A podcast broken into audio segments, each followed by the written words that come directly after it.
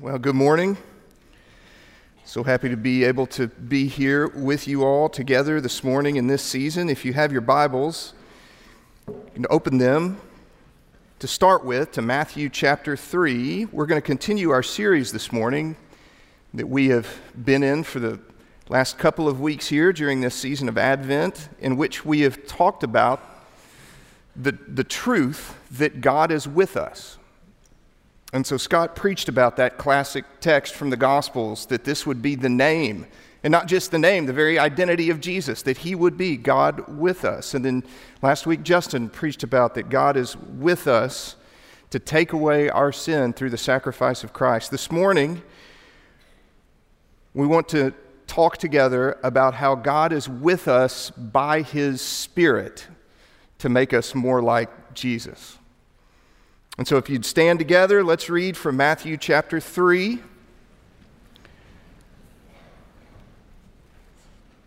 Verses 1 through 12. In those days, John the Baptist came preaching in the wilderness of Judea and saying, Repent, because the kingdom of heaven has come near. For he is the one spoken of through the prophet Isaiah, who said, A voice of one crying out in the wilderness, Prepare the way for the Lord, make his paths straight. Now, John had a camel hair garment with a leather belt around his waist, and his food was locusts and wild honey. Then people from Jerusalem, all Judea, and all the vicinity of the Jordan were going out to him, and they were baptized by him in the Jordan River, confessing their sins. When he saw many of the Pharisees and Sadducees coming to his baptism, he said to them, Brood of vipers, who warned you to flee from the coming wrath? Therefore, Produce fruit consistent with repentance, and don't presume to say to yourselves, We have Abraham as our father. For I tell you that God is able to raise up children for Abraham from these stones. The axe is already at the foot of the tree, therefore, every tree that doesn't produce good fruit will be cut down and thrown into the fire. I baptize you with water for repentance, but the one who is coming after me is greater than I am I'm not worthy to remove his sandals. He himself will baptize you with the Holy Spirit and fire. His winnowing shovel is in his hand, and he will clear his threshing floor and gather his wheat into the barn. But the chaff he will burn with fire that never goes out. This is the word of the Lord. You can be seated.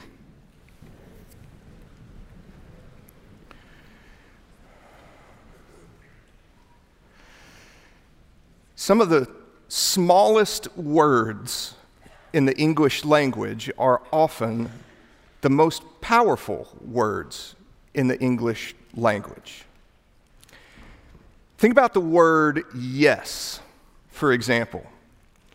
Yes, one syllable, three letters, incredibly powerful. Will you marry me? Yes. Is the baby healthy? Yes. Does it come with bacon? Yes. it's a small word, but it's significantly powerful. Of course, it works both ways, though, doesn't it? Because power is not always in the positive sense. Are you sure it's over? Yes. Is it really terminal? Yes. Did you mean what you said? Yes. The power works both ways. The word itself carries with it a great degree of power, regardless of what the question is. And so it is that we come to a word that we've heard around Grace Community Church a lot in the last two weeks. Another small word, but a word that is also incredibly powerful. And the word is with. We've said it again and again and again God is with us. But it's important for us to note that that word, in the midst of its power, can actually have different kinds of meanings. Take, just by way of example, the place where you are seated right now. So here you are in an enclosed space in Brentwood, Tennessee, and in this enclosed space, you are with a lot of people. Now, chances are, at least some of the people in this room that you are with are people that you don't really know. You might know the side of them, you might know their face, you might even know a little bit about them, but you don't really know them, not really. But you are with them. Well, in that sense, the use of the word with is really just a description of your physical proximity. That you are physically sharing space with another person. But then, if you look around again, you'll see that there's another group of people that are in this room. And these are people that you would say that you are with, but you would mean something entirely different with the word with than you would, would with the first group of people. Because not only with the second group of people are you sharing physical space with them, that there's another group of people that you do know and that you have walked with and that you are friends with. Now, when you say, I'm with those people, you don't only mean that you are sharing physical space with them. There's a deeper sense of shared experience that comes along with the use of the word when you apply it to that group. And then maybe there's even a third group of people. That these are the people that you are closest to, potentially even physically, right now. And you would use the word with to describe those people in yet another way. Because not only do you share physical space alongside those people, and not only do you know a little something about those people, but those are the people that you are with in the sense that you have faced some things together. And when you say, I am with that person, what you mean is that I have that person's back and they have mine. And that come what may, we are going to do this thing, whatever this thing is, we are going to do it together. We are with each other. It's the same word, but it means really, really different things depending largely on the depth of the relationship with the person it is being applied to. Now, that's an important thing for us to consider this morning as we talk about God with us by His Spirit. Because what we are going to see in God's witness with us by His Spirit is not only God with us in terms of a physical proximity, and not only with us in terms of a factual knowledge, and not only with us even in terms of being someone who is a defender and a protector. But there is yet another place that we can go in terms of describing the fact that God is with us, and that is that He is with us to actually make us into something different than we are right now. When we turn to Matthew chapter 3, we get a little bit of an introduction to the Holy Spirit, and that introduction comes by way of John. We get a sense, even in those first few verses of Matthew chapter 3, that it was a bit of a spectacle for people to come and see John. He didn't dress like everybody else. He didn't eat like everybody else. He didn't talk like everybody else. He didn't even preach like everybody else. That everything was unique about John. Unique to the degree that it seems like people were coming for various reasons, and some of them were coming just to kind of see the show out by the Jordan River. Now, even though people might have thought John was a spectacle, John knew about himself that everything about his life, whether it was his message or whether it was his dress or whether it was his eating habits, that everything in his life was really geared toward one purpose and one purpose alone, and that is to point to Jesus that John knew and understood about himself that his whole life was about preparing the way and then pointing to the one that was to come. John, in his own mind, was the appetizer. And he knew that there was something bigger and better coming. He points to this. He says, You're coming here to look and to even experience the kind of baptism that I am offering you. But you need to understand that I am baptizing you with water for repentance. But after me comes one who is more powerful than I am. In fact, he's so much power, more powerful, so much greater than I am, that I'm not even worthy to carry his sandals.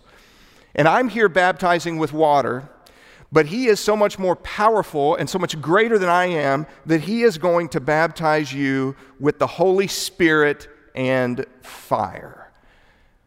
And so John introduces the Holy Spirit to these people. Now, we need to be careful here to understand that when John talks about the Holy Spirit, he is not talking about some new, different, unbefore encountered manifestation of God. It's important that we understand that because there are even some theological streams out there today in the world who discount the nature of the Trinity. And so, what they would say is that, look, here is John saying that at some point God is going to become the Holy Spirit.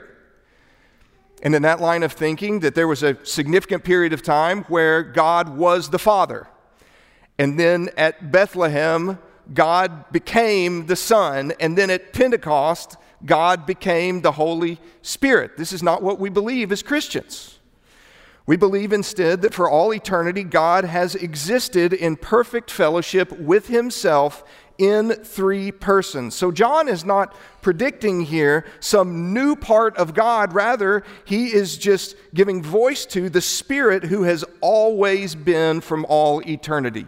And if we go back to the Old Testament, we see the Holy Spirit there too. We see the Holy Spirit active in Genesis chapter 1, actively involved in creation. We see him at various times and places throughout the Old Testament filling specific people to accomplish specific uh, purposes, like Saul to prophesy or Samson to tear apart a lion with his bare hands. So, what John is talking about here is not some kind of new way to encounter God, not that God is becoming something else, but what he is describing is a day when the Holy Spirit would work in a new way. Because at Pentecost, which we read about in Acts chapter 2, at Pentecost, there is a marking of a new time in which the Holy Spirit would dwell inside of every single Christian.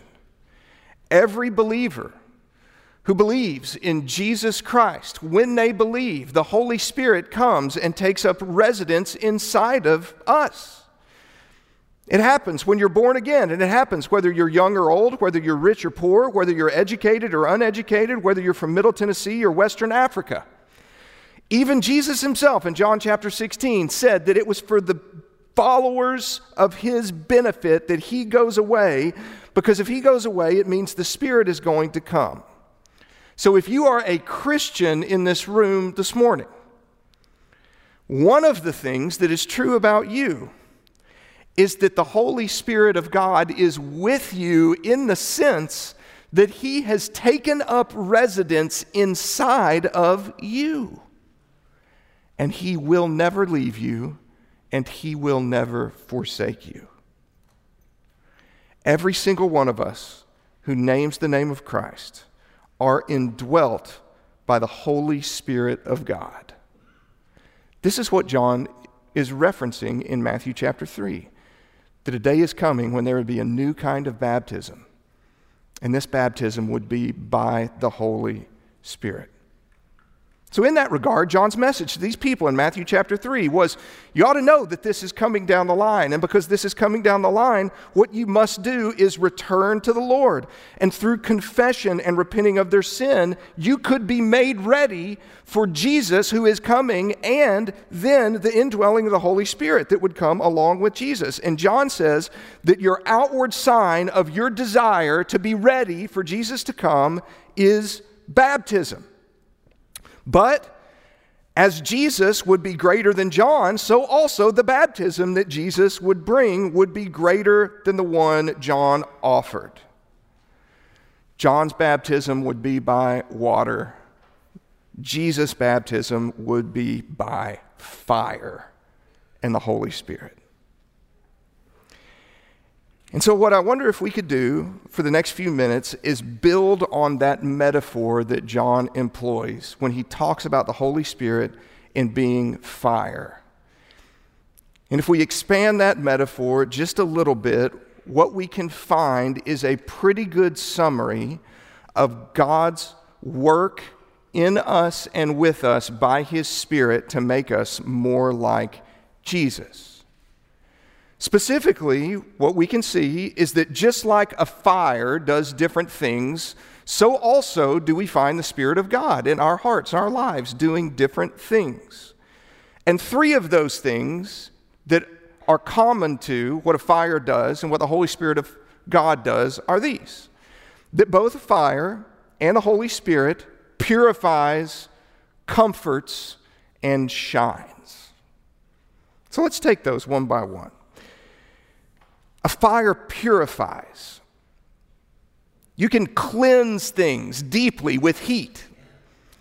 You know, water is really about washing and cleansing, but fire is different. In fact, you could say that fire is better in a sense because it goes deeper. Water itself can be cleaned by using fire, it purifies. That's what fire does. And God with us by His Spirit is steadily purifying us to the end that we will think, feel, and act like Jesus. Now, friends, this is happening in your life right now. That if you're a Christian this morning, you are indwelled by the Holy Spirit, and God, by His Spirit, is steadily moving you toward Christ likeness. The theological word for this is sanctification. This is happening right now. In fact, you can go so far as to say that if you're a Christian in this room right now, that God's will for your life is that you are conformed to the image of Jesus Christ. This is God's will for your life. Now, I don't know about you, but that's pretty comforting to me. And the reason why that's comforting to me is because a lot of times when you ask that question, what is God's will for my life? It is surrounded by a sense of angst because we usually ask that question during moments of big decisions. When we come to a significant crossroad, when you have to choose a major, or when you have to choose a city to move to, when you have to choose a career, you have to choose a spouse. These are moments when you look up into the sky and you ask the Lord, What is your will for my life? Now, that is a good and right question for a Christian to ask. We should care deeply about what God's will is for your lives, for our lives. But there are generally two problems with us asking that question.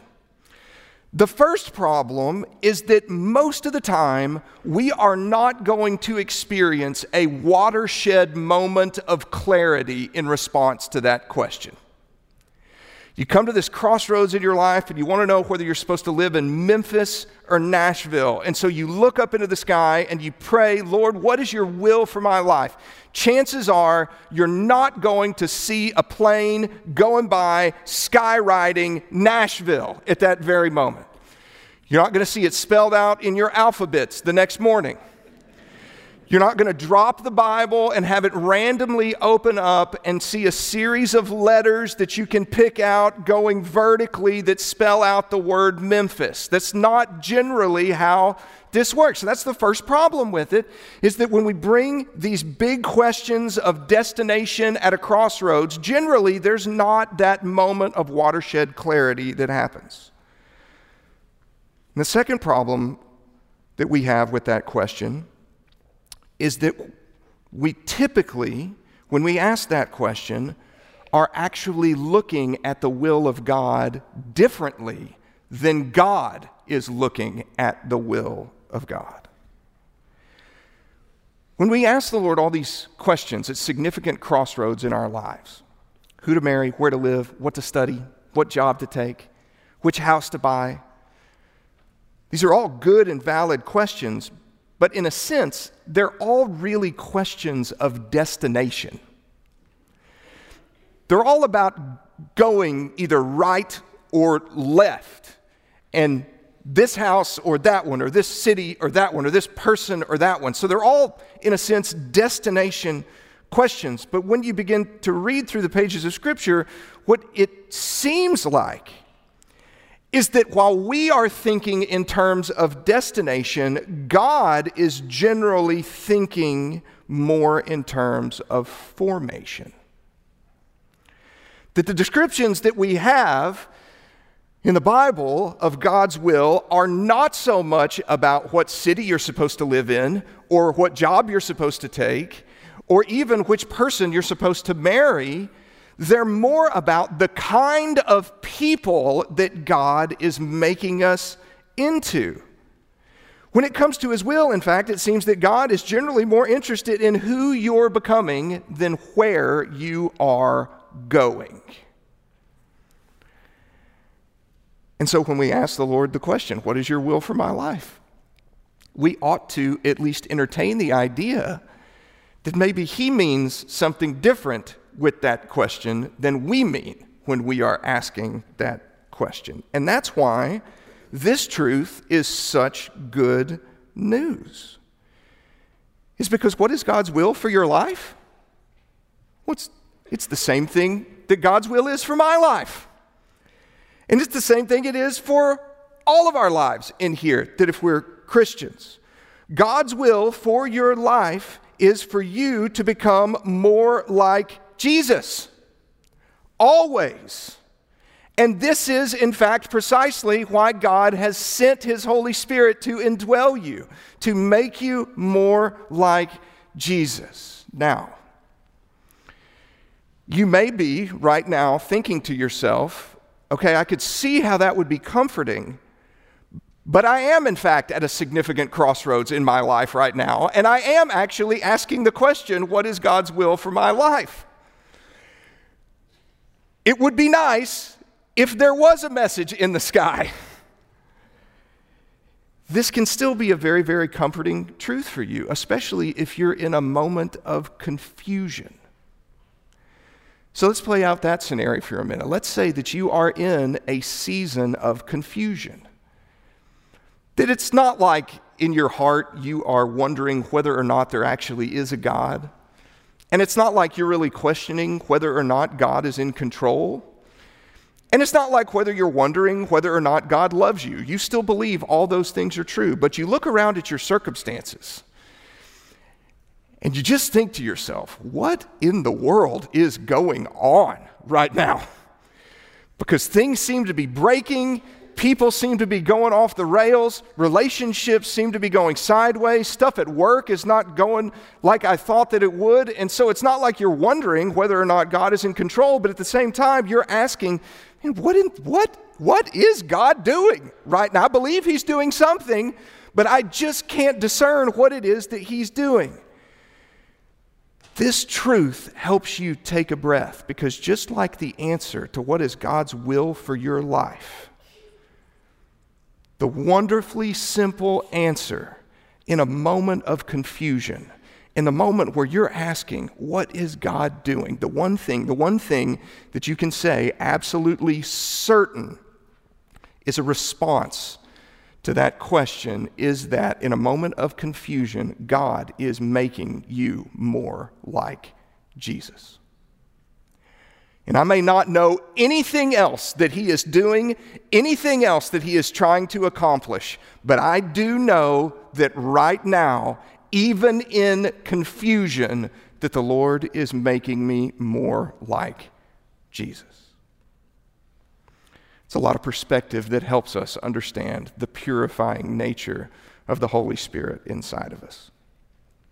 So a fire does that too. A fire purifies, but a fire also brings comfort, and so does the Holy Spirit bring comfort. A fire is comforting, isn't it? Almost weirdly so. When you walk into someone's home and you're not feeling quite at home, but you look and you see there's a fire, and then it's like, oh, well, I suddenly feel at home now. There's a fire. Or the magnetic quality that a fire has. I mean, you, you put a fire pit in your front yard, just get ready because people are going to stop. They're for no reason. They're just, oh, there's a fire, and suddenly I'm drawn to this fire. There's, there's a comforting nature to being around the fire. And friends, it is a comforting thing to be formed into the image of Jesus. Now, let's be careful with that. Because depending on how you understand the work of the Holy Spirit, his work to make you into the image of Jesus may feel like the furthest thing from comforting to you right now. Just a little illustration to help here. Uh, we have a basketball goal in our, in our driveway. And for years, maybe even close to decades, I have dominated that basketball court. To be clear, the reason I've dominated is not because I'm very good at basketball, because I'm not. The reason that I've dominated is because I've been several feet taller than the competition that plays on that basketball court. But, brothers and sisters, times they are a changing. I don't have quite the height advantage that I used to have, nor do I have the wind advantage that I used to have. And so it, games are a lot closer these days when we, when, we, when we get outside there. But let's say, for the sake of this illustration, that I decided, you know what, I want to go back to the days where I was an unstoppable force on that basketball court. And so, my New Year's resolution this year is not just to get better at basketball. My New Year's resolution is to be able to dunk on a 10 foot basketball goal. That's what I'm going to put all of my effort towards. That's what I'm going to put all of my energy towards. I'm going to spend a year doing leg presses and box jumps and squats and practicing so that I can dunk on a 10 foot basketball goal. And if I were to stand here a year from now and report to you on the progress of my New Year's resolution, the results of a resolution like that would be things like hamstring pulls and lower back injuries and scraped up elbows from falling down in trying to do this. That is because it doesn't matter how dedicated I am over the course of the next year, I will not dunk a basketball. Doesn't matter how many weights I lift, how many jumps I take, it doesn't matter. I am physically incapable of dunking a basketball. Now, friends, if you were right now to take an honest assessment of your own heart, and look deeply into your heart, the places that are only visible to you, the thoughts that you only think when it's really, really late at night. And you were to see everything that's in there, and then you were to think to yourself, well, God's will for my life is to make me into the image of Jesus.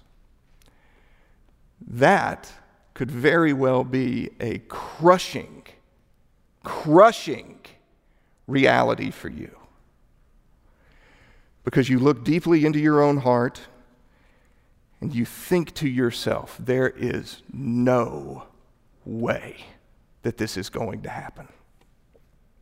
And to make matters worse, you go back to the basketball illustration. Let's say that in my attempt to dunk a basketball, I hired a private coach to come and teach me and met me every day, every day there in my driveway. How long would it be before that coach was shaking his head in frustration at my lack of progress? How long would it be before that coach was yelling and screaming at me, defeating me, and saying over and over again, Why can't you do better? And perhaps that is the voice that is in your mind when you consider the Holy Spirit making you more like Jesus. That it's the Spirit who stands over you, shaking his head, crossing his arms, and saying again and again, Why can't you do better? What's comforting about that? Well, nothing. But if that is the voice in your mind and in your heart when you consider growing into the likeness of Christ, then that is not the voice of the Spirit of God.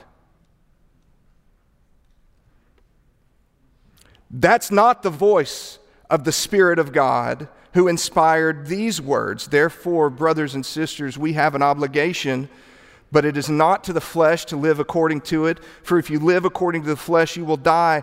But if by the Spirit you put to death the misdeeds of the body, you will live. For those who are led by the Spirit of God are the children of God. And the Spirit you receive does not make you slaves so that you live in fear again. Rather, the Spirit you received brought about your adoption to sonship, and by Him we cry, Abba, Father.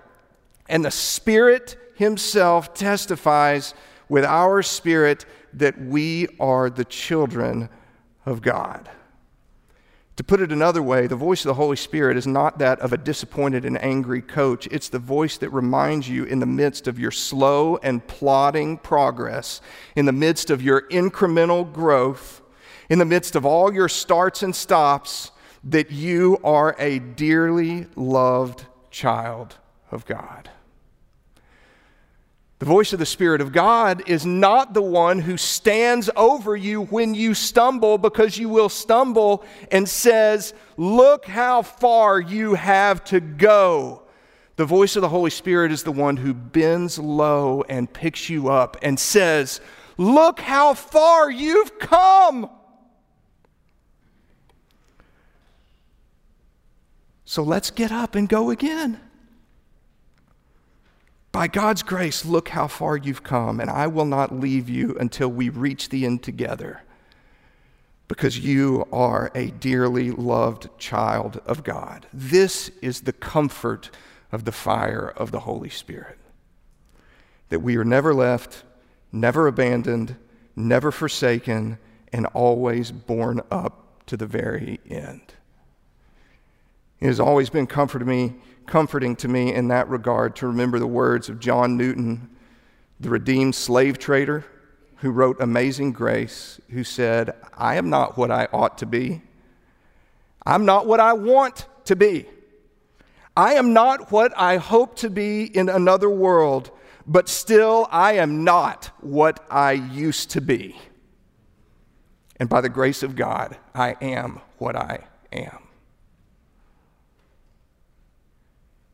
So the Holy Spirit purifies, the Holy Spirit brings comfort, and the Holy Spirit brings illumination. This is something else that a fire does. It helps you see, it makes things visible, it illuminates. And what we find by the power of the Holy Spirit, as the Holy Spirit purifies and the Holy Spirit comforts us along the way in our journey, that the Holy Spirit makes us bright to those that are around us. Here's how Paul describes in another place how Paul describes the effect of the work of the Holy Spirit in us from Philippians chapter 2. He says, Therefore, my dear friends, as you have always obeyed, not only in my presence, but now, how much more in my absence, continue to work out your salvation with fear and trembling, for it is God who works in you to will and to act in order to fulfill his good purpose. Do everything without grumbling or arguing, so that you may become blameless and pure, children of God, without fault, in a warped and crooked generation, and then you will shine among them like stars in the sky. Now, when we read that, when we read about the illumination of Christians in a darkened culture, what we typically think about is our moral purity that we have a fixed moral compass, that we do not bend on cultural issues in which God has drawn clear standards. And that's right. In a sense, we are illuminated, we are bright in that sense. But our shining and our illumination goes further than that. For example, in the darkness of self promotion and need for acclaim, Christians' self forgetfulness and service shines. In the darkness of retribution and revenge, Christian forgiveness shines. In the darkness of frenetic busyness, Christian calm shines. In the darkness of insecurity and need for recognition, Christian confidence shines. In the darkness of cynicism, Christian hope and wonder shines. In the darkness of materialism, Christian simplicity and generosity shines In the darkness of constant offense, Christian long suffering shines. This is the work of the Holy Spirit. That the Holy Spirit illuminates the life of a Christian. So, those three things the Holy Spirit does in our lives that the Holy Spirit purifies, the Holy Spirit comforts, the Holy Spirit's illuminate. That is the work of the Holy Spirit, and that's the work that's happening in your life right now. But that's the work of the Holy Spirit. What is our work? What part do we play in this? And this is a good place for us to end so that we walk out understanding by God's grace the fact that we actually do have a part to play in the work of the Holy Spirit and becoming more like Jesus. Now, it seems to me that there are two errors that we might make in considering our part in the sanctifying work of the Holy Spirit. And I wonder if we can illustrate those two potential errors by describing a couple of different types of boats, because these boats will help us understand the errors. So, one error might be to think of ourselves as a rowboat. Now, if you've ever rowed a boat, you know that it's really, really hard work. And the distance that you travel in a rowboat is directly proportional to your own strength. However long my arms hold out, that's how far I can travel in a rowboat. And some people think about sanctification like that. If I can work hard enough, if I can do enough, if I can be disciplined enough, it's all about my strength, my ability to grow in Christ. I can go a long ways. And then there's other people who make the opposite error and think about sanctification in terms of a speedboat. In a speedboat, you don't have to do very much. You sort of turn it on and throttle down and hold on. This would be the let go and let God method of sanctification, where the Holy Spirit's going to do what the Holy Spirit's going to do, and I'm just sort of along for the ride, and He's going to take me everywhere. Well, it, it seems to me that the truth is somewhere between those two. Maybe not in a rowboat, and maybe not in a, a, a speedboat, but maybe in a sailboat. Whereas the rowboat Christian is the one who believes that their spiritual life and growth is exclusively about effort and the speedboat Christian is the one who believes that they don't have anything to do at all. The person in the sailboat understands that there is a combination of things. Now, I didn't know a lot about sailing, so I went to Wikipedia. Here's a few things that you might not know. The energy that drives a sailboat is harnessed by manipulating the relative movement of wind and water speed if there is no difference in movement, such as on a calm day or when the wind and water current are moving in the same direction at the same speed, there is no energy to be extracted, and the sailboat will not be able to do anything but drift. Where there is a difference in motion, then there is energy to be, energy to be extracted at the interface, and the sailboat does this by placing the sail or sails in the air and the hull in the water. Interpretation the forward motion of the sailboat is based exclusively on catching the wind. No wind, no motion, and you can't control the wind. You can, however, control the sail. And the way that you control the sail in our own lives is through the little things that we do every day. You read the Bible and you pray and you meet with the people of God and you confess your sin and you give and you live a disciplined life and you repent and you do all these things over and over and over again. And every time you do one of those things, what you are doing is raising the sail.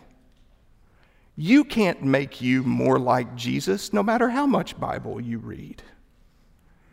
But you can raise the sail of your life in faith that the Holy Spirit will catch it and prepare you forward and do what only He can do.